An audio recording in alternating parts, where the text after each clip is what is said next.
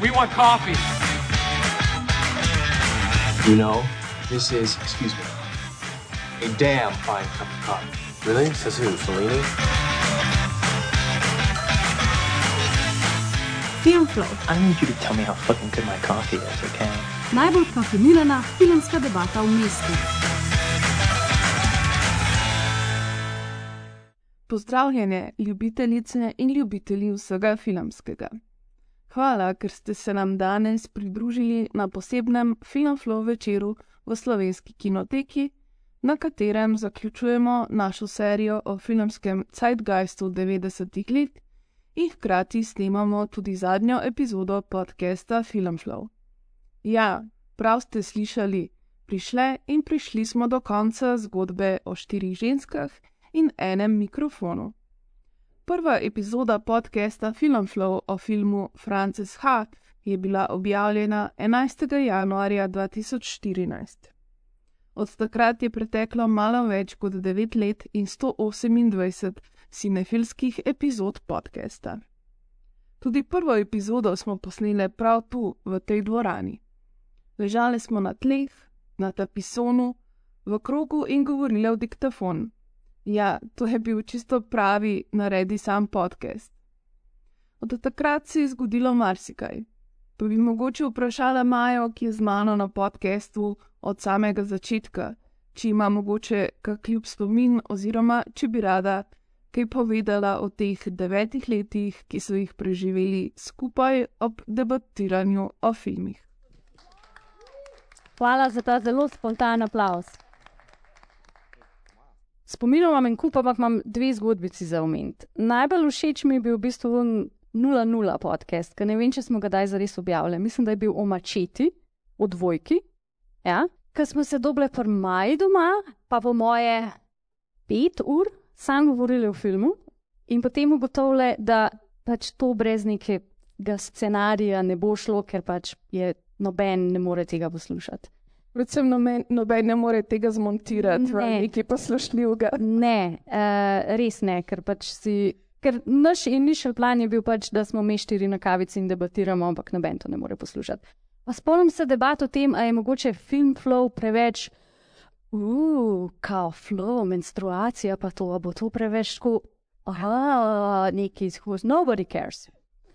Um, Drugač, moja najljubša anekdota iz naših devetih let je pa dejstvo, da smo se par let nazaj enkrat pogovarjali o tem, kako smo sploh prišli na idejo Filmflova in da je čist vsaka imela svojo verzijo tega, katera se je spomnila tega, zakaj smo to delali, pa kdaj in kje smo se to spomnili. In nobena se ne ujema. To so moje najlepše um, anekdo anekdote. Ja, I guess, da se to zgodi s pominom v devetih letih. Ja, Ja, uh, ker niso preveč sentimentalne narave in ker tu niste zato, da bi skupaj z nami obujali spomine na Filmflow, naj predstavim današnja gosta.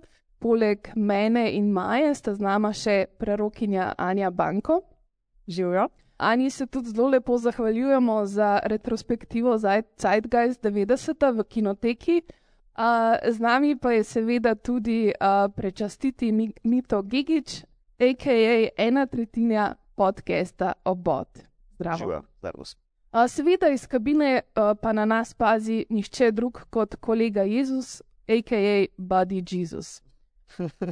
V kinoteki smo si pravkar ogledali kultno fantazijsko komedijo, teološki film Ceste o večnih vprašanjih vere, malega človeka in film, za katerega režiser Kevin Smith pravi, da si ga lasti sam hudič. Ampak preden se tudi sami podamo na road trip do katedrale v New Jerseyju, da preprečimo apokalipso, dajmo na hitro preleteti še leto 1999, v katerem je film, o katerem bo danes tekla beseda, doživel svojo premiero. Takole, um, to je zdaj en tak uh, Wikipedia deep dive. Leta 1999 na svetu prvič naštejejo več kot 6 milijard ljudi. Nosimo kapri hlače, kupujemo DVD predvajalnike, muziko pa poslušamo v MP3 obliki. Glasba, ki se je za večno zapekla v naše možgane, je recimo Smooth Santana, Scar Tissue Red Hot Chili Peppers, Blue Eiffel 65, Mambo number five, Lou Bega, Living La Vida Loca, Ricky Martin, Martin Ginny in a Bottle, Christine Aguilere. Skratka, The best of times. mhm. The best of times. To je to. Popkulturna kapsula tega leta pa bi izgledala nekako takole. Januarja premiero doživijo sopranovi, ki spremenijo televizijo. It's not TV, it's HBO. So takrat promovirali um, kanal, na katerem so se pojavili. Prav tako pa januarja v 11 državah Evropske unije uvedejo evro. Februarja Eminem izda svoj drugi studijski album The Slim Shady LP in prodre v mainstream. Rodi pa se tudi Luka Dončić. Again, the best of times. The best of times. Marca umre Stanley Kubrick, premiero doživi Matrica in odvijajo se 71. Oscari, na katerih za najboljši film Oscarja prejme zaljubljeni Shakespeare, o katerem smo tudi že kar nekaj govorili na letošnjem a, podkastu. Potem aprila odmeva pokol na srednji šoli Columbine, ki ga v filmu Bowling za Columbine obravnava Michael Moore. Maja poteka premjera najbolj gledanega filma leta 1999, Vojna zvest, epizoda Ena grozeča pošast. Zakon. Ne, ne, ne, šar.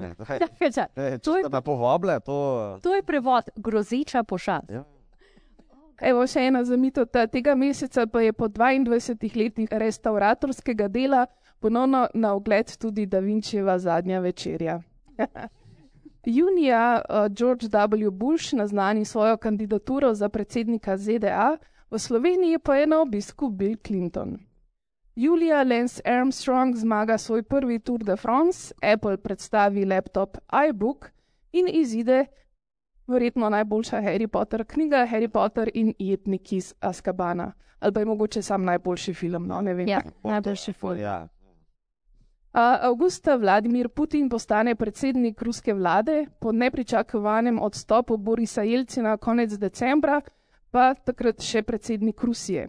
Seveda se ob tem avgusta zelo simbolno zgodi tudi popoln sončev mrk, ki smo ga lahko videli tudi pri nas. Serena Williams septembra zmaga svoj prvi Grand Slam, premjerno pa je prikazana prva sezona resničnostnega šova Big Brother. Šer pa izda pesem Believe. Again, the best of times. ja, lep sklop je tole. Ja. Ne. Uh, novembra umre olimpijonik Leon Štukl, medijsko odmeven dogodek pa je bil tudi solo vzpon slovenskega alpinista Tomaža Humarja na himalajski vrh Davlagiri. Decembra pa se seveda vsi pogovarjamo so, samo še o mileninskem hrošču in koncu sveta. Y2K panic. So, zdaj, očitno je 99 uno leto, ko se jaz začnem dejansko spominjati stvari. Do takrat je bilo vse tako, I guess, da sem bila tam, 99, pa tako, ne, ne, ne, ne. Vem te stvari, bila sem. That's why I had to come down here this morning, man. That's why I had to miss my cartoons. You call me, you tell me it's important. We're going home. Take it, man. Quit leering at me. People are gonna think I just broke up with you. Two fallen angels have just discovered a loophole that can get them back into heaven. Outstanding work. All they have to do is get to Red Bank, New Jersey. What about sex? No sex. Guys, I guess just don't follow the guy, you know. Oh, that sucks! What are you? I was the 13th apostle. You knew Christ. No. Brother owes me 12 bucks. Anyone who isn't dead or from another plane of existence would do well to cover their ears right about now.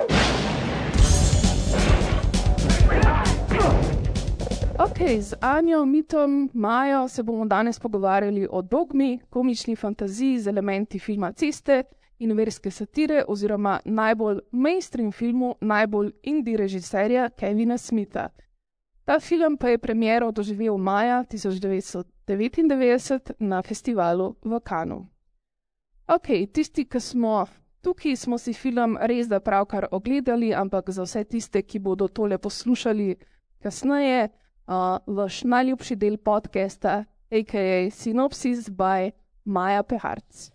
Utex, torej za vse tiste, ki niste bili z nami v dvorani. Padla Angela, Med Damon oziroma Loki in Ben Affleck oziroma Bartleby najdeta luknjo v katoliški dogmi oziroma veri, ki jima omogoči, a ne, da bi spet prišla nazaj domov oziroma v nebesa. Ideja je, da postaneta človeka in stopita skozi ena vrata em, ene določene cerkve v New Jerseyju, bosta odrešena vseh grehov, umreta in gresta v nebesa. Sweet deal. Ampak, ne, zmeraj mora biti en hakas, če to naredita, boste izničila realnost in vse, kar vemo, ker pač vsi vemo, Bog je Bog je batina in ima vedno prav in če se njegova oziroma njena pravila kršijo, end of all. Tako da sile vsega dobrega uh, potem postavijo nasprotnike k njima in sicer sta to The Last Scion oziroma potomka nečakinja JC-ja. Uh, Bethany Sloan oziroma Linda Fiorentino. Tlele uvodita jo uh, Jay in Silent Bob, a.k.a. The Prophets, mislim, da. In potem imamo tukaj še uh, Chris Rocka, a.k.a. The Apostle in The Metatron, uh, Rip Forever, um, Alan Rickman, ki moram časno omeniti, zdaj mi je kolega zaupal, tam le Milan sedi uh, v publiki. Zanimiv tidbit information danes oziroma včeraj miniva sedem let, odkar je umrl um, Alan Rickman, tako da uh, forever sad. V glavnem, in vsa ta druščina se zbere in nekako proba prepričati uh, Lokiju pa Bartlebyju, da bi šla skozi vrata. Se mi zdi, da moramo omeniti še muzo Salma fucking Hayek, Serendipity, pa Jason Lee, a.k.a. Demona, a.k.a. Um, B-side Ryan Reynoldsa, ki zgleda tako kot knock-off verzija Ryan Reynoldsa. Ja, ja. In to je to, in pač potem Hilarity in Suze potujemo iz Wisconsina v New Jersey, ker se seveda vse pomembne stvari dogajajo. Um, ne bom spoilala film, filma bom pa spoilala to, da Jack si Jay in Silent Bob do not get laid.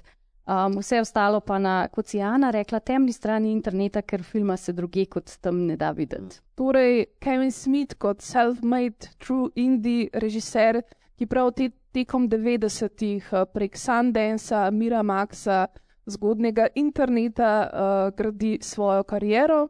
Um, v bistvu z dogmo nekako prestopi v uh, mainstream, tako kot pravzaprav celotno indie gibanje konec 90-ih let. Um, to se je zgodilo, seveda, predvsem s filmom Zaljubljeni Shakespeare, ki je bil um, prvi indie film, ki je dobil Oscarja. Um, potem uh, Dogma je res en tak cinefilski, samo nanašalen film, v njem najdemo tako feministične, politične, Black Lives Matter, uh, LGBT tematike. Tako da za začetek bi bilo moje vprašanje, to, kako se vam zdi, da se je ta film postaral, kdaj ste ga gledali na zadnje, torej preden ste ga videli danes, kakšen je vaš spomin na njega, oziroma in pa kaj vas je seveda ob ponovnem ogledu presenetilo, tako pozitivno kot negativno. Um, ja, jaz v bistvu ne spomnim, kdaj sem prvič videla film, ampak predvidevam, da tako kot večina filmov o 90-ih, ki sem jih gledala po televiziji, je bilo to verjetno na avstrijskem ORF 1 programu. Absolutno sinhronizirano v nemščino. A, yes. kurs, ja. ja. Tako da um, vsakeč, ki zdaj gledam v zadnjih letih ponovno, se ne morem načuditi nad uh, v bistvu glasovi igralcev, ki jih spoznavam posem na novo. Um, ampak, ja, če preskočimo ta nostalgičen del, uh, bi rekla, da se je film blazno dobro postaral. No. Zdaj tu pa tam um, ti grejo sploh kakšne te džejove, uh, izredno seksistične pripombe, ki non-stop uh, derajo iz njegovih ust na živce. Ampak, uh, če vzameš v nek tak širši kontekst. Um, mogoče neke hiperbole, pa karikature, kot pač uh, te dva lika in nasploh bi rekla, cel ta um, univerzum ali pa ta neka osnova, na katerem Smith gradi svoj univerzum.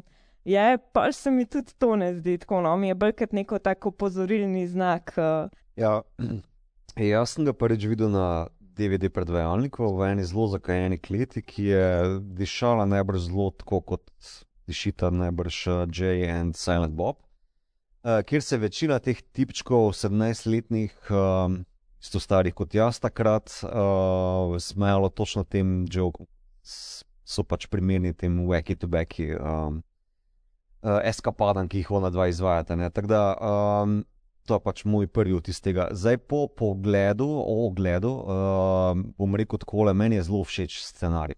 Mislim, da Kevin Smith je mojster uh, pisanja malo manj mojster režije ali pa filmmakinga, mislim, da je njegova fama malo pretirana, ampak o tem lahko kasneje, kakšno več. Uh, je pa vsekakor se dobro postavil. Mislim, da pač zelo dobro zdrži uh, tekst, zelo dobro dela. Ne? In je gledljiv, full gledljiv. Te dve urice minita dobro. Um, ja, mislim, jaz sem tudi film videla po večjih kosih sinhroniziranega v nemščino. Vse, kar se spomnim, je, da mi fulnoč ni bilo jasno, zakaj se gre. Um, pa da mi je bilo zmeraj izredno bizarno, zakaj je Alenis Morissetnut. In pa, ko sem ga videla, je sem point neki na pop TV-ju, končno v angleščini, bilo tako, oh, wow, ok, ja, to zdaj ima smisel.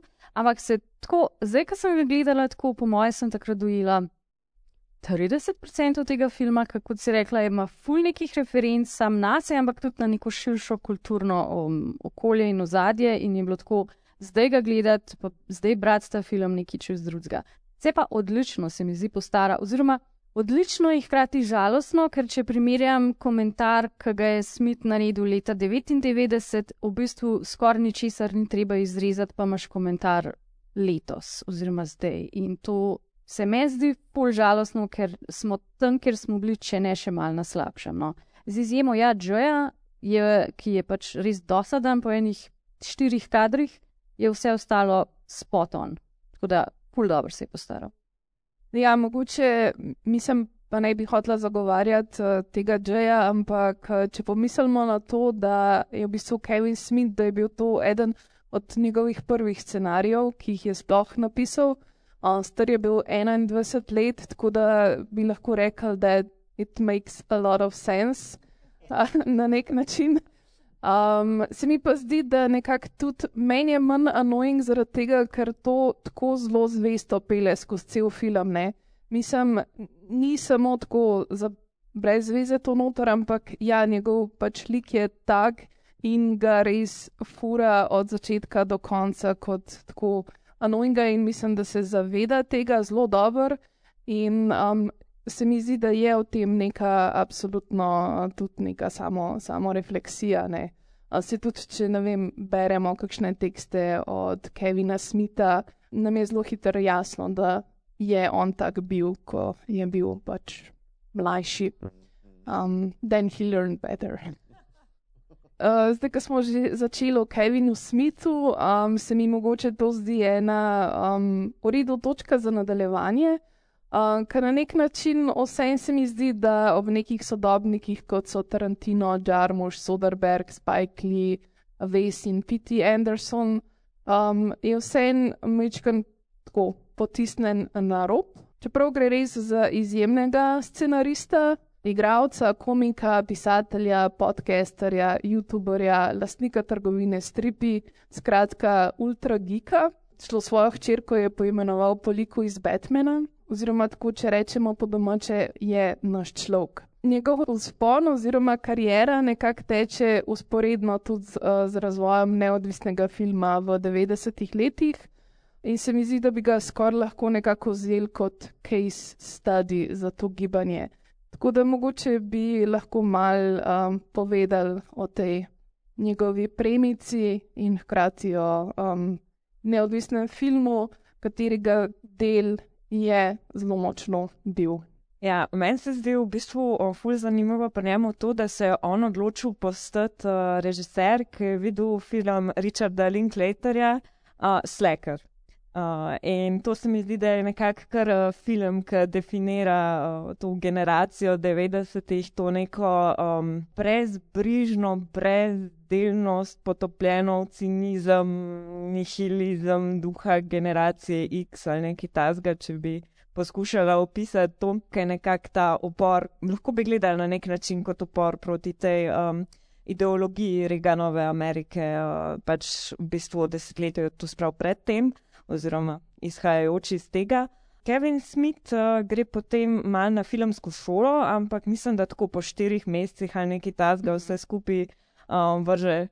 Kao, videl sem vse, ja, to je to. Uvod v film ena na polovici, imam to, hvala lepa, naslednje. Hrabam več. Filmska teorija, ha, kva, ne. Tako da ja, ne, to. Um, ja, in potem gre nazaj domov, nazaj v New Jersey, ki je nekako, um, kaj bom rekla, središče njegova, njegovega filmskega univerzuma, kjer se dogajajo praktično vsi njegovi filmi in kjer se med drugim dogaja tudi Scream, Vesa in tudi cela, cel ta univerzum postavljen tja, na ključe ali ne, ne, ne vem. Ampak ja, tam začne delati v eni trgovinici, ne, kjer kasneje postal tudi svoj prvenec Clerks, trgovci. Ta filmček, um, ki je pravzaprav narejen iz nič, posnet na 16 mm, uh, pol postane hit na Sundanceu. Sundance je pa ta um, mitološki filmski festival, ki skozi 90-te zori, cveti in postane donosna cash mašina v zadnjem, zadnjih letih, uh, desetletjih. Or, ja, Ja, tako. desetletjih, ja. Desetletjih, ja. Tako da uh, potem film dobi tudi nagrado na Kanu, uh, mlade kritiške žirije, nekako tako, žom pri uh, quelque chose comme ça. In takrat, oziroma že na Sundanceu, če se ne motim, mi ta zavoha nihče drug kot Weinstein. Kakor jaz potem razumem, sta se zdelala in je pač Weinstein potem distribuiral in kupil njegov film in še prihodne njegove filme. In zato je Kevin Smith rekel, da pač si njegov film o angelih lasti hudič. Ampak potem nekako ob bok režiserjem, ki se ga Ana postavlja na začetek, ne, so res uspešni še danes. Medtem ko se mi zdi, da Kevin Smith bolj gremo v, um, do 2024, manj je on v bistvu uspešen v filmu, njegovi filmi nekako potem niso bili ne, ne kritiško uspešni, ne budget, uh, box office uspešni. In zato mislim, da tudi at some point Weinstein potem po tej monetarni logiki se nekako distancira od njega oziroma prekinete sodelovanje na nek način. Kot jaz vem, on še kar veselo naprej ustvarja in scenarije in podcaste in tako naprej. No. Ja, mislim, da so Clerks Tako je, razširjeni. A ne, da bi a so že mem, a so že zunaj. I don't know, ker pač Ja. roko, roko na srci, sorry, publika. I don't really like comedies in Kevina Smitha res ne spremljam in ga mal tudi ne maram, sorry. In pol ful nisem spremljala njegove karijere. Dogma je izjema, pa Clerks. Ja, mi to tudi ni nekak njegov zelo velik fan. Ne, Jaz ne. nisem. Eden. Mislim, če sem čisto odkrit, jaz v bistvu poznam samo Dogmo pa Clerks. eh, Pa v bistvu Dogmo sem prej videl kot pa Clerks, uh, kasneje. Ne? Uh, poznam pač njegovo filmografijo, pa kaj se je delo preko esejev ali pa revijev, ampak iskreno povedano, meni on ne leži. Uh, mislim, da je, tako sem že omenil, izjemen scenarist, da ima feeling, ta, razumem, so postavljanje z uh, velikimi režiserji uh, postmodernističnega filma v 90-ih, ne Tarantino, mogoče celo še uh, uh, Paul Anderson ali pa mogoče uh, Aronovski, ampak on je v tekstu super, medtem ko je idiot na fotografiji, nima blage v kameri, ampak to je tako zelo grobo rečeno, res, res grobo rečeno. Pa mislim, da v enem intervjuju sem zaznal, da ga je Bruce Willis celo enkrat učil o lečah. Tako da to je zelo, ja, uh, to je kar stavek, to je kar izjava, ne, da v bistvu Bruce Willis njega uči o kameri, ampak ne gremo zameriti, ker pač film, uh, ki ga je naredil, vse ta dva, ki sem jih videl, no, uh, uh, to dela. Ne? Zdaj, Klerksom nekako gre odpustiti um, mladostniški zanos, pa low budget, pa da dejansko zajame nek, uh, mislim, da se je Ljuša enkrat lepo izrazil, enui. Uh, Gen X, ne, uh, tisti majhni trgovinici. Tako da, ja, to dela, ne, Dogma tudi dela. Uh, čeprav dela na nekem tekstu uh, študenta filozofije prvega letnika in je čist fajn, full, full debata ob uh, pivčku. Ko prvič prebere niče in je tako, Ja, to to- kaj se dogaja, what is stuff. To je totalno kul, cool, ampak se mi zdi, da pač mogoče njegova karijera preleti v nek določen zid, pač ima, mislim, karijere, predvsem filmske, ima določene potrebe. Ne, in so postavljati ga ob Tarantino, ki v Reservoir Dogs ne, lahko v prvem kadru pokaže ves njegov zanos, pa znanje, pa globino. Uh, Kevin Smith tega nima, on je zelo zadržan.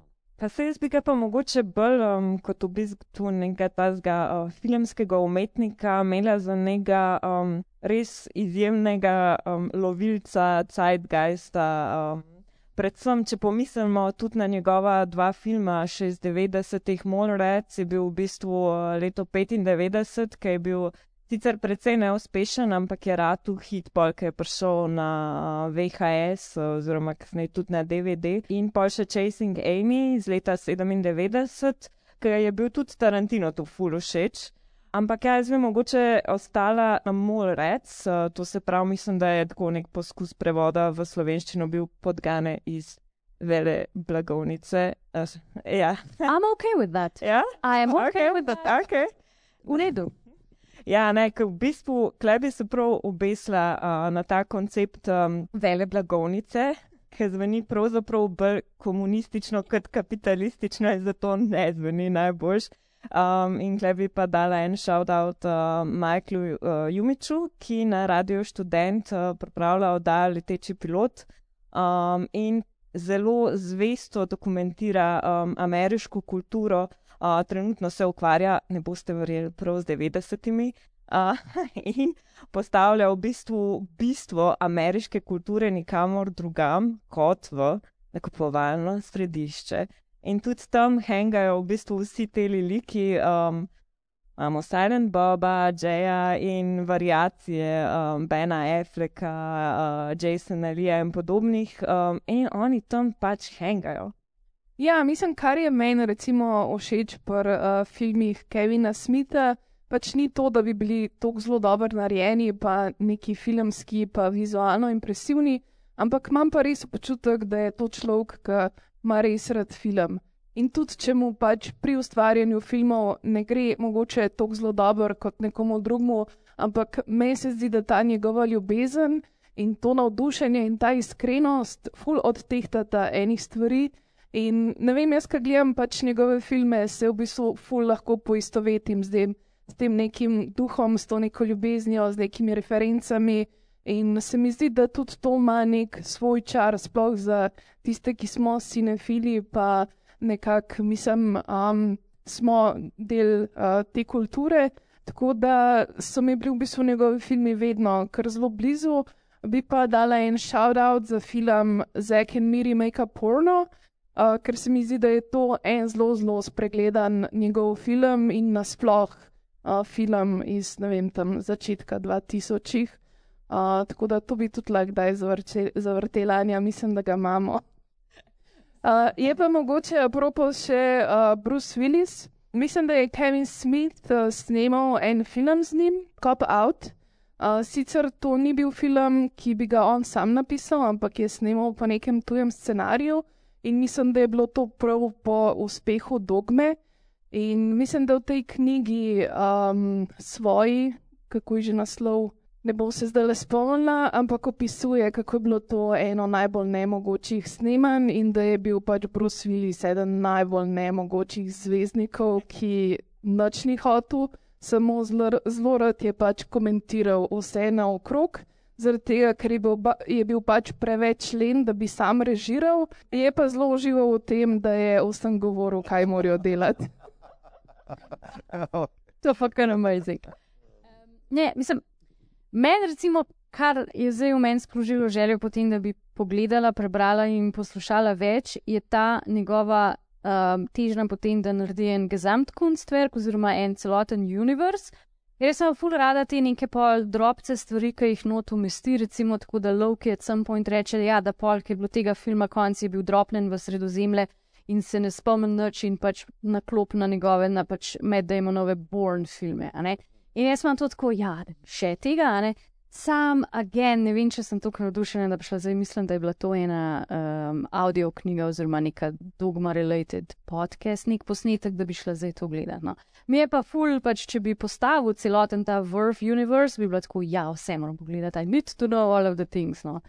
To mi je, to si skoraj mal želim, da bi bolj nekako izgradil. Ker se mi zdi, da če to veš, pa pol gledaš v cel njegov katalog, se mi zdi, da znaš še majhen bolj subtilno brati še ta universe. No. To. Ja, mislim, da je mogoče njega tudi pol mal, so ga preveč druge stvari um, tudi ja. odmaknile ja. od samega filma, od tega, da je pač ima svojo res huge mrežo podcastov, da dela stripe, da piše, Mislim, skratka, res je blazno, blazno aktiven na velikih enih frontah. Uh, tako da mislim, mislim, da za vse nekako človeku pa tudi zmanjka malo um, energije. Ok, mogoče lahko zdaj dejansko gremo na, na dogmo. Uh, to je Smithov četrti celovečerni film, se pravi njegov največji, najbolj mainstream film. Pa me zanima, kaj je prvo, na kar pomislite v zvezi s tem filmom. Um, njegov humor, recimo, mislim, da se tudi Kevin Smith nasploh uh, zelo navdihuje po Georgeu Carlinu, ki ga seveda vidimo tudi v filmu. Je to scenarij, dialogi, liki, zvezdniška zasedba, igra, kostumi, scenografija, glasba. Uh, kaj so te? Uh, Še naštej elemente iz filma. kaj so močne in šibke točke tega filma? Zdaj, ko sem ga gledala na velikem platnu, me je res presenetilo to, kako film deluje, ko je hiter, pa snepi, pa se mu dogaja, v momentu, ko pa pač tempo mal pade in se umiri, um, mi pa nekako pada koncentracija, sem sladko, let's move on. Forever mi je žal, zakaj Matt Damon pa Ben Affleck pač ne igrata skupaj v filmih.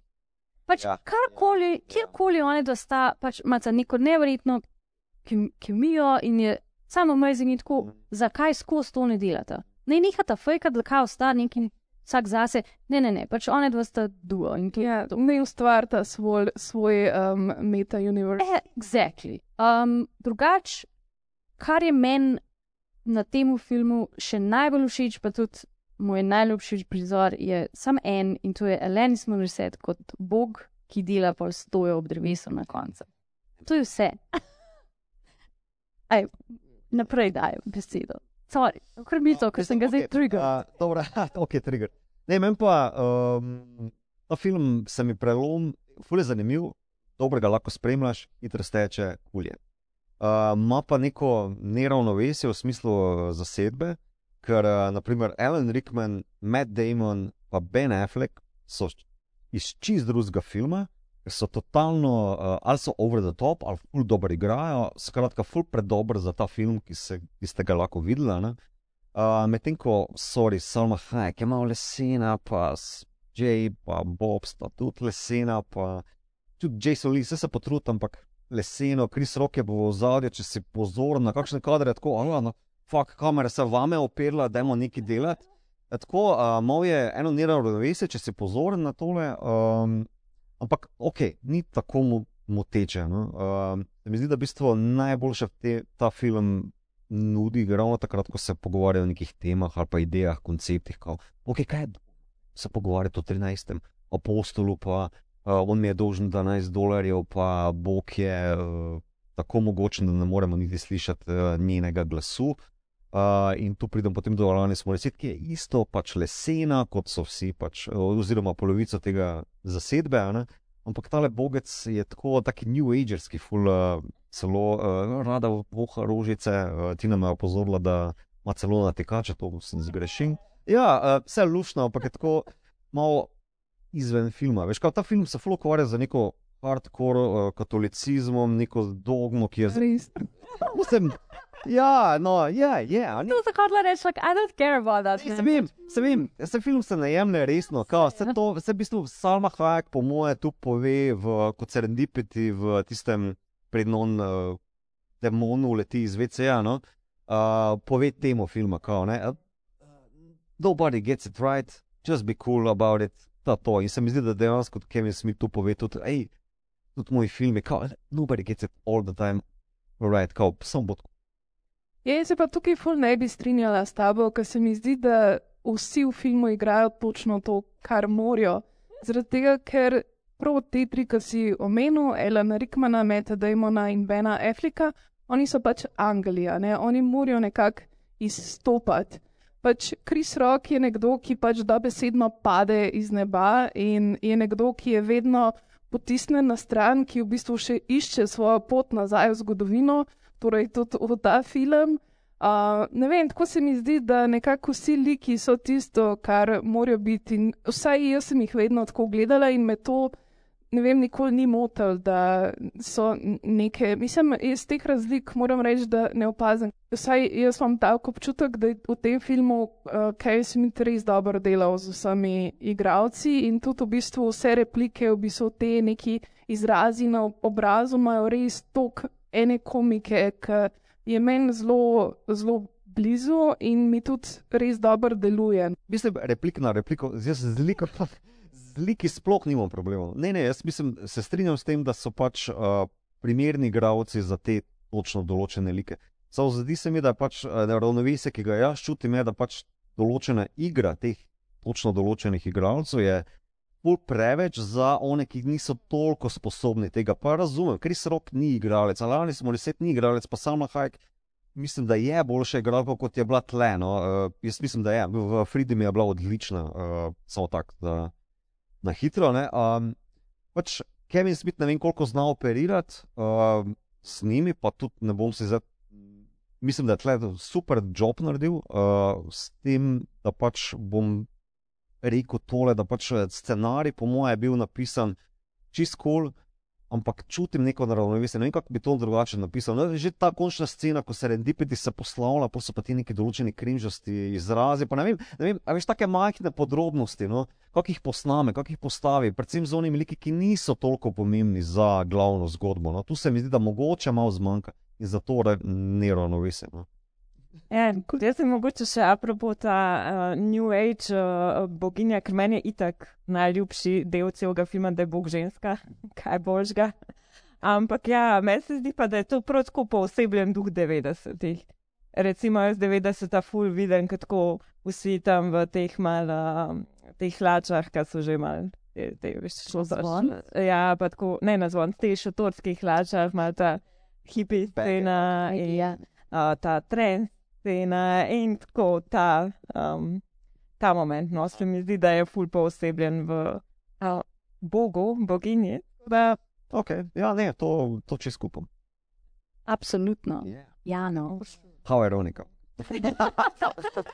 To smo se glih prej oba z Midom strinjali, da bi bilo ful boljš, če bi na koncu, ko pač Eleni smo vse odpihne Bena Afrika, namesto da se dere, da bi sam začela pet. To bi bilo ful boljš. Uh, By the way, ko smo že pri Luski, a bomo honorable umenili, kdo je delal musko? Uh, ja, v drogah je bil. Um, ja, v bistvu bi mogoče, vi ste zdaj že povedali svoj najljubši del ja. filma. Če še mi to vprašamo, kaj je njegov tako en prizor, oziroma ena stvar iz filma, ki pa ti je bila mogoče všeč. Najljubša. Uh, po moje scena v striptiz baru. Pa ne vem zakaj, ker Strip, Salma Hayek, to Znam pa, Ja, kako moj. leseno Ne, igra. ker je tako stupid, ampak krati kul. Cool. V bistvu po eni strani mi je stupid, ko so ne pred to sceno v tistem fast food lokalu, ampak čist prekladno zraven tega družinskega fast food lokala je kao pač striptiz bar. Sam Amerika. Sam Ja, samo Amerika, I guess. Um, ker po eni strani je pač, a, dobro, imaš ti neki, eno ekipo zraven, ki se pol nikoli več ne pojavi, v bistvu umre zelo hitro eh, in časno, moram reči. Pa Salmo Hayek, da pol uvedeš noter, pol pa imaš ta meni full cringe moment, ki ga po mojem ne moreš več posnet, da pač ta neki high school girl, kostum, striptease uh, in da to narediš Ja. na ta način, kot je tle narejen, to spoštujem. Okay. Evo, to, Just sama Hayek je shod, vse je v redu, se lahko reče. Ne, se vem, ampak naprimer, če bi rekel, oh, Salma Hayek v isti, skoraj da isti vlogi v Dust Till Dawn, naprimer, ne? a veš, pa tole. Ja, ok, pač samo eno lahko re, rečeš, Kevin Smith versus Robert Rodriguez. Okay, ja. Ja, kaj pa je tvoj najljubši? Moj najljubši uh, del je po moje ta, ko um, Silent Bob vrže ven uh, oba padla angela iz vlaka in potem um, pač uh, sopotnikom to obrazloži, kot Notik. da nista imela uh, kart. Štirih referenc, ki sem jih uh, zaštekal. tako. Torej, ta je bila Indiana Jones, pol je bil um, You Would Not Like Me When I'm Angry, mm -hmm. Ja. pol imaš še, tik sem spodno vmes še med debato. Mm. Ja, ene štiri. sem. ja. Ja, v bistvu eno filmsko referenco je pa pustil še Howard Shore, se pravi skladatelj, ki je napisal skor za dogmo. In um, prosim, Sanja, tukaj, če potrdiš, ampak jaz imam to teorijo, da ko je um, Howard Shore delal glasbo, Za Dogmo je bil tudi že globoko v tem, da je pisal glasbo za gospodarja prstanov, kar se absolutno sliši v tem filmu, predvsem v zadnji sceni. Ja. Potrdiš? Ja, ne, čist. Čist, to je po mojem un uh, biostanki partitur za lotra, ki so tako poslušali, pa tako, ne, to nam niti, ni tako všeč, ok, bomo prodali tle te ljudi. Pač ful. In pač jaz nisem bila pozorna na to, ko sem prebrala to v scenariju, sem si zelo prav pač ko in jaz, pa ko to slišiš, ne moreš več tega ne slišati. Prav amazing. Veš, ta, ta fora, kao logika 90, pa zakaj še vedno tako svež. Uh, mislim, da Kevin Smith je eno ta prvih, ki je ta geekovska kultura potegnil naprej. Ne? Mislim, meni je mogoče zaradi tega kao malo stale, ampak zaradi tega, ker smo mi pač geeki, ki smo s tem odrasli. Zdaj ne vem, taka za zanka je, ne, uh, ki se zgodi, ne? da pač te reference, ki jih prepoznaš, da kao no ticket, pa sicer v filmskem, cinefilskem logiki, kao to zna hitro staro ratati, medtem ko geekom je pa po mojem, nam je to kul. Cool. Ja, koliko krat boš Star Wars lahko komentiral, ali pa DC, ali pa uh, whatever boš noter vrgel, to bo nam kul. Cool. Ampak koliko krat boš lahko to na kanu ponovil, ali pa v Hollywoodu nasploh. Veš, kaj mislim? Ne? Ta logika se mi zdi, da bi sto takrat, od 90-ih, Kevin Smith nasploh je bila kul, cool, ker je bil ta prvi, ker je bil sveže. Pa kako dolgo lahko to počneš? Ali res lahko to 20 let počneš? Geek, pa nerd kultura je nekaj let nazaj doživela nek tak svoj vrh. Ja, mi smo to Pa se v bistvu- mi smo mainstream. zdaj. Ja, ja, ampak se v bistvu skozi, zdaj se mi zdi, še se že cikla, mal postaja um, stale, pa tako no. Ja. Pa mal preveč uh, prevzeta z inseli iz kleti, pa tako so jo zelo um, vzeli za svojo. Tako da, če je recimo Kevin Smith to na nek tak svež, pa da ima tudi reč zelo um, napreden način, oziroma svobodomiselen način spravil naprej, je zdaj to zavižal mogoče v neke vode, ki jih on tudi ni pričakoval. No? Tako da um, bi mogoče rabili še en tak um, disruptiven film v duhu zdajšnjih let, ampak da naredi nekaj tacga z tem geek kulturo, da se pravi, da jo nekam drugam pošle. Ja, ali pa da je malo bolj destruktivna, ali pa dekonstrukcija ja. tega. Naprimer, lik Jason Lee je na pol tam, naprimer, ne, Ja. ja. kot Azrael, kot, nek na pol toksičen, Mhm. Ta geekovski fan, ne, ki želi samo slabo, ali pa ko je ful preveč noter v tem, uh, kar Ja, dogaja ja, ja. sceni. ne. Uh, ja, to mi je ena taka zadeva, ki v bistvu kulturno je. Uh, To se mi zdi, da se je zelo dobro potegnilo naprej, ampak ja, kako dolgo lahko to vlečeš, to mi je tako dobra tema. Po drugi strani pa sem se, jaz sem ga dvakrat ta teden pogledal, da se pač pripravim na, eh, kako ste rekli, prečastljivo eh, mesto za tem omizjem. Um, vprašanje, kaj je mogoče, pa res malo naduto vprašanje, ampak kaj je on želel s tem, ker um, Kaj je avtor želel, ki je kaj je avtor? prepovedano vprašanje? Ker v bistvu ene par dobrih točk ima noter v smislu tega končnega pokola. ne, eh, Omenila si leta 99 je Columbine, ampak to je še pred tem. Američani niso bili vajeni tega, tako na pol profetsko je v bistvu on ta pokol v, v zelo humornem. eh, Na, na zelo humoren način noter vrgel, ne, pol pa postane malo grozljivo, če gledaš zdaj seveda nazaj. Ne. Ja, mislim, kaj je avtor želel povedati s tem filmom? Ja, Se mi zdi, ja, da... ja, sorry, to. ja. Kaj je avtor? Mislim, v bistvu se mi zdi, da si že odgovoril sam sebi na vprašanje, mal, uh, par minut nazaj, ko si rekel, da je pač to um, scenarij napisal nekdo po prvem letniku filozofije. Ne? A, njemu se res vidi, pa se mi zdi, da pač se je to tudi sam parkrat omenil, da se je pač puno ukvarjal z vprašanjem vere in on tudi sam je katolik in v tem odraščal in bla bla bla in potem. Očitno, ker je američani nima nič, ne vem, sarkazma, cinizma in samo ironije, samo ironije, mora to ful globoko premlet, pa kaj zdaj ta vera pomeni in pač pokomentirati celotno stvar. Ne? Mislim, mogoče bom zdaj jaz naduta pa rekla to, kar je meni rad ali jaz sem v tretjem razredu, je on rabu posnet cel film. ne.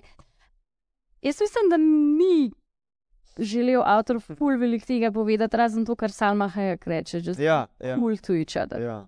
Jaz, ker to mi je sicer čist kul cool message, pa Mm. mogoče za američane še toliko bolj pomembno. Ja. v tretjem razredu osnovne šole, ampak itak je ta backlash, ki ga je on doživel ob tem Ja, filmu, pred ne. samim prvim kadrom, ki je bil predvajan, je zanimiv. Uh, isto mi je celo zabavna ta scena z uh, to multipizni, rečemo v narekovajih, korporacijo, ne, kjer Bartlett bi pa Loki potem vse postavita oziroma poveta jim svoje. No. Zdi se mi zanimivo izhodišče, kaj a, a veš, a je on res želel malo vrtskati, biti malo kritičen, ta stand-upovski moment, jaz bom pa zdaj malo v resnici povedal, truth to power, pa to. kljub temu, da je tako zelo za današnje čase tako neizi. Ja, ne vem, kaj pa si ti po 21 hotel povedati. Najbrž si tudi hotel si preveč. power. Premalo je ven prišel. Exactly. Ampak to je še moj današnji moment. Ja, jaz mislim, da je tukaj res uh, full viden ta vpliv uh, Georgea Carlina, a ne, ker um, Smith je bil res zelo, zelo velik fan njegov. Tudi v knjigi opisuje, da sta to so bili njuni večeri, ko sta z očetom gledala vse čas to njegovo komedijo, ki pa je absolutno kritika ameriške družbe, a ne zelo hardcore. Uh, tako da mislim, da so to neke teme, ki so ga pač kar nekaj časa um, okupirale. Koliko je bil star, ko je to posnel? 29? 28. Ja, napisal, oziroma začel je pisati to, par, ko je bil tam 20. Ta um, knjiga Tough Shit je naslov. Je kar zanimiva, v bistvu njej tudi razlaga glih, ko je snimal oziroma režiral ta film, a, se je napolno zaljubil v svojo zdajšnjo ženo in je tudi, um, vsaj tako v tej knjigi opisuje, bil popolnoma um, odsoten tako od snemanja, ker je vsak dan samo razmišljal o tem, kdaj bojo končali, da bo lahko šel na naslednji dejt s svojo novo punco. Zdaj, mogoče še ena anekdotična uh, pripomba. Kdaj je Kevin Smith zares izgubil vero? Uh, ni bilo pravzaprav s tem filmom, ampak mal po tem filmu uh, mu je namreč umrl pes in potem je ugotovil, da pač pes ne bo šel v nebesa, kar se mu je zdelo totalno nefer in je bil tako pač ne, ne morem fuck biti za to. Ja. okay. Okay. Ateizem ima različne vstopne točke. A to je še minorne zadeve, me še zanima. Ta prva scena, ne? Prav prva scena. Z uh, skibol entuzijastom. Ja. Uh -huh. In pol, uh, a ja, ni ta on, To je Bog. ta Bog. Ja, ni čuden. Ne, ne. I mean, that explains a lot. Uh, I, I withdraw my question. Ne, do zdaj mi ni bilo jasno. Res, tako ni zapomljiv lik, lik kot lik, kao, tudi tam se te pobo. Ja, ampak meni pa ni bilo jasno, what the. Še enkrat nazaj, Ja, enkrat te gledati, zavrti let's nazaj. go. Ej, maestro. Sorry. Sem. Hvala, hvala, maj. Okay, okay. Usipam se spet. Zdaj, a zdaj veš, kaj je avtor hotel povedati. Ja, Ok, da veš. vse, vse. Ten, rešeno. Kevin Smith, dobo si plus točke. Ok, uh, mislim, da bomo mečkam časa namenili še uh, drugim odličnim filmom iz leta 99, kot je pač tradicionalno na našem podkastu. In sicer med desetimi najbolj gledanimi filmi leta 99 so že omenjena uh, Lukasova Vojna zvest, epizoda 1, Grozeča pošast, potem šesti čut. Pa svet igrač, matrica, Tarzan, mumija, en shoutout za Brendana Fraserja, prosim. Nothing Hill in ja, seveda rabimo več Huga Granta v Nice Out, pa Brosnanov James Bond v filmu Svet ni dovolj, pa lepota po ameriško in Austin Powers. Omenili smo že, da leta 99 umre Kubrick, zunaj je njegov zadnji film Široko zaprte oči. Petro Almodovar prejme svojega prvega Oskarja za film Vse o moji materi, nastanejo kultne klasike kot so Fincherjev Klub golih pesti, Andersonova Magnolija, Scorsesejo med življenjem in smrtjo, Ričijevi morilci, Totovi in dve nabiti šibroki, Čarovnica z Blera, Temno mesto in tako dalje. Na Berlinalu Srbnega medveda prejme Terence Smelling za film Tanka rdeča črta, ki ga bomo marca pokazali tudi v kinoteki. V Kanu je tistega, sta tistega leta slavila brata Darden z Rozeto. Med vidnejšimi filmi tega leta pa so bili še Biti John Malkovich, Spajka Jonesa, Brezglavi jezdec Tima Burtona, Veter nas bo odnesel s seboj, Abasa Kiarostamija, Deviški samomori Sofije Kupole, Buena Vista Social Club Vima Vendersa in tako dalje. Kar velik hajpa so v tem letu uh, naredili mladinski filmi, kot sta recimo Ameriška pita in pa deset razlogov, zakaj te sovražim. Uh, svoj krok pa tega leta odtečeta tudi Julia Roberts in Richard Gere, s katerima smo začeli letošnjo serijo 90 ki se početnem dekletu skupaj vrneta na velike zaslone v romantični komediji Pobegla nevesta. V bistvu mogle to gledati. Ja, kateri filmi iz leta 1999 pa so zaznamovali vas? Jaz sem bila kar ful očitna. Ma- Matrica je uh, ta, uh, ta moj film, ki sem ga pa pravzaprav tako videla ful pozno na premici svojega življenja. Fascinirala me je predvsem ta estetika, zaljubljena sem bila v Blade, La- Blade Runnerja, ker sem ga prav tukaj videla res milijonkrat na tej ful uboge in znicani kopiji. Pač te črni plašči, ta očala, pač te res scene, uh, cel ta koncept uh, rdeče, modre tabletke. Tako no, same dobre stvari. Um, bom pa še dodala, da pravzaprav bolj, ko sem zdaj razmišljala, še enkrat, ko si naštevala uh, vse te naslove leta 99, da v bistvu um, me je pa, ker sem ga mogoče tudi gledala mal prej na točki premice svojega življenja, bila lepota po ameriško, tudi v nemški sinhronizaciji, seveda. Ampak takrat, um, po mojem, sem bila res v nekem zgodnjem, zelo zgodnjem najstništvu, uh, me je fasciniral ta prizor. Vrečko, ne vrečke, ja, kako klišejsko.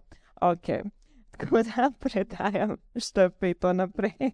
Ja, jaz bom omenila dva filma tudi in sicer bom najprej omenila Eyes Wide Shut oziroma Široko zaprte oči. To je dober film, Nicole Kidman je v njem dobra in Tom Cruise je v njem dobra. Fight me! I like this movie, ful mi je bil všeč, ko sem ga prvič videla. Ja, vsi so ponovadi kao, uh, ta film je tak, ja, ful bil, neki kao pretenciozen, uh, siksajo, tam, ne vem, I should stop. In uh, še posebej, mislim, všeč mi je tudi zato, ker je um, posnet oziroma naslonjen na uh, Šniclerjevo tram novele, ki se meni zdi ena izmed boljših stvari za prebrati. Um, potem bom pa omenila še The Bone Collector. Od tega je Filip Noyce, ga je režiral. Uh, omenjam ga zato, ker vas želim spomniti na The Patriot Games, Clear and Present Danger pa Salt. Angelina Jolie pa Denzel Washington, neki, neki, neki, pobijajo se na okolje. Ja, plot twist. To je tudi knjiga, sem zdaj ugotovila, kar nujno moram prebrati. Pa 2019 je bila tudi serija, ki je bila sicer skenslala po eni sezoni, kar tudi moram zdaj pogledati. Ampak The Bone Collector je ena izmed tistih vrsti, vrste filmov, ki jih bi ful rada gledala skozi, ampak me je še danes strah gledati tega filma, ker vsi vemo, I am a big pussy, pa ne upam ničesar gledati. Ampak for some reason I just really love it. Um, jaz sem tudi dva filma, ampak ta prvi zato, ker eh, ja, dejansko je, se mi bolj v spomin uh, vtisnil, pa ne maram tega. Ker pač Fight Club so takrat vsi gledali iz totalno napačnih razlogov. Uh, in meni je bilo kul cool v tistem majhnem kraju, kjer sem odraščal, ki reče: Prepitujo, jaz se počutil, kot da sem edini, ki ga štekam. Ja, in je bilo totalno kul. Cool. Ker pač vsi so bili totalno napumpani. Ok, moče gledati. Ampak kaj smo mi gledali isti film? No, mom, I really get it. Ja. Fight Club je sicer se meni zdi, v bistvu, če tako retrospektivno gledaš, v bistvu pusto dosti daljnoročne posledice, ravno zaradi tega istega nerazumevanja. Kot pa tale drugi film, ki sem ga izbral, je pa Magnolija, ki sem pa mislim, da upam, da spomin ne var v, v kinu gledal in me je že takrat presunil, zaštekel sem ga pa šele par let kasneje ob drugem, tretjem ogledu. Torej, Paul Thomas Anderson, uh, ki je lepa vinjeta, taka eh, nekih življenjskih izkušenj, predvsem pa ljudi, ki se obadajo svojo travmo in jih skušajo rešiti na nek zelo človeški način. Je tako enostavno, zelo human uh, portret, to imam florat. Ja, dve res kultni klasiki tega, tega leta, absolutno. Jaz sem izbrala en mladinski film, ki sem ga dejansko, seveda, uh, gledala takrat. Uh, To je deset razlogov, zakaj te sovražim, ki smo ga tudi prekratkim gledali tukaj v kinoteki na enih skominah. To je film enega precej neznanega režiserja, uh, Gil Younger, uh, ki v bistvu po tem filmu ni naredil res nič uh, več uh, tako znanga. Uh, predvsem je naredil par filmov še na televiziji. Film bazira na eni Shakespeareovi komediji, je pa med zvezde izstrelil Julio Stiles. Hita Ledgerja in pa Josepha Gordona Luita, potem pa um, en film, ki sem ga videla sicer kasneje, ampak spada res med moje um, najljubše filme. In sicer je to najbolj eksperimentalen film Davida Lynča, resnična zgodba. Gre za uh, film, ki je scenarij nastal po resnični zgodbi Alvina Straita. To je bila zgodba iz leta 94, Alvin Strait čez Iowa in Wisconsin potoval na svoji uh, John Deere kosilnici do svojega brata, s katerim se že zelo dolg časa nista pogovarjala. In je, um, za me je to res eden tistih filmov, ki me vedno dane pač do stos. Je zelo tak preprost in nesentimentalen in samo absolutno čudovit. Uh, zraven pa seveda pride še glasba Angela Badalamentija, ki je pa tudi um, nekaj, kar bi človek vse čas lahko poslušal. Odlično. Um, Saj še tri minute za outro. Um, uh, Imam tle napisan, Maja improvizira. Ne, se ne, samo tri minute. Okay. Winging it. Uh. Um, ok, dragi ljubitelji in ljubiteljice vsega filmskega, poslušali ste 128. oziroma zadnjo epizodo podcasta Filmflow. Um, najprej hvala Anji in Mitotu za nespodobno in zabavno družbo v slovo. Hvala lepa. Tudi zadnjo epizodo smo posneli v živo v slovenski kinoteki. Hvala publiki, ki je z nami zdržala. Hvala kinoteka, ki nam vedno znova je posodila prostore za to, da je naš posnetek vsaj približno decent. Pa pa se jaz moram zahvaliti še enkrat Maji pa Bojani, uh, OG ustanovnima članicama, ki sta z nama štiri leta snemala um, tele podcaste in gledale filme. Um, hvala Tomiču in aparatu s mreži, da nas vedno znova gosti in nam je posodil um, bite na serverju. Um, jaz upam, da bo Tomič dobrega srca, pa nas bo obdržal tam v unem pozabljenem um, predalčku na aparatus.js, kjer nas še vedno lahko poslušate. Hvala vsem poslušalkam in poslušalcem za devet let poslušanja, za devet let sodelovanja, gledanja filmov, um, rednega vklapljanja, pač da beste.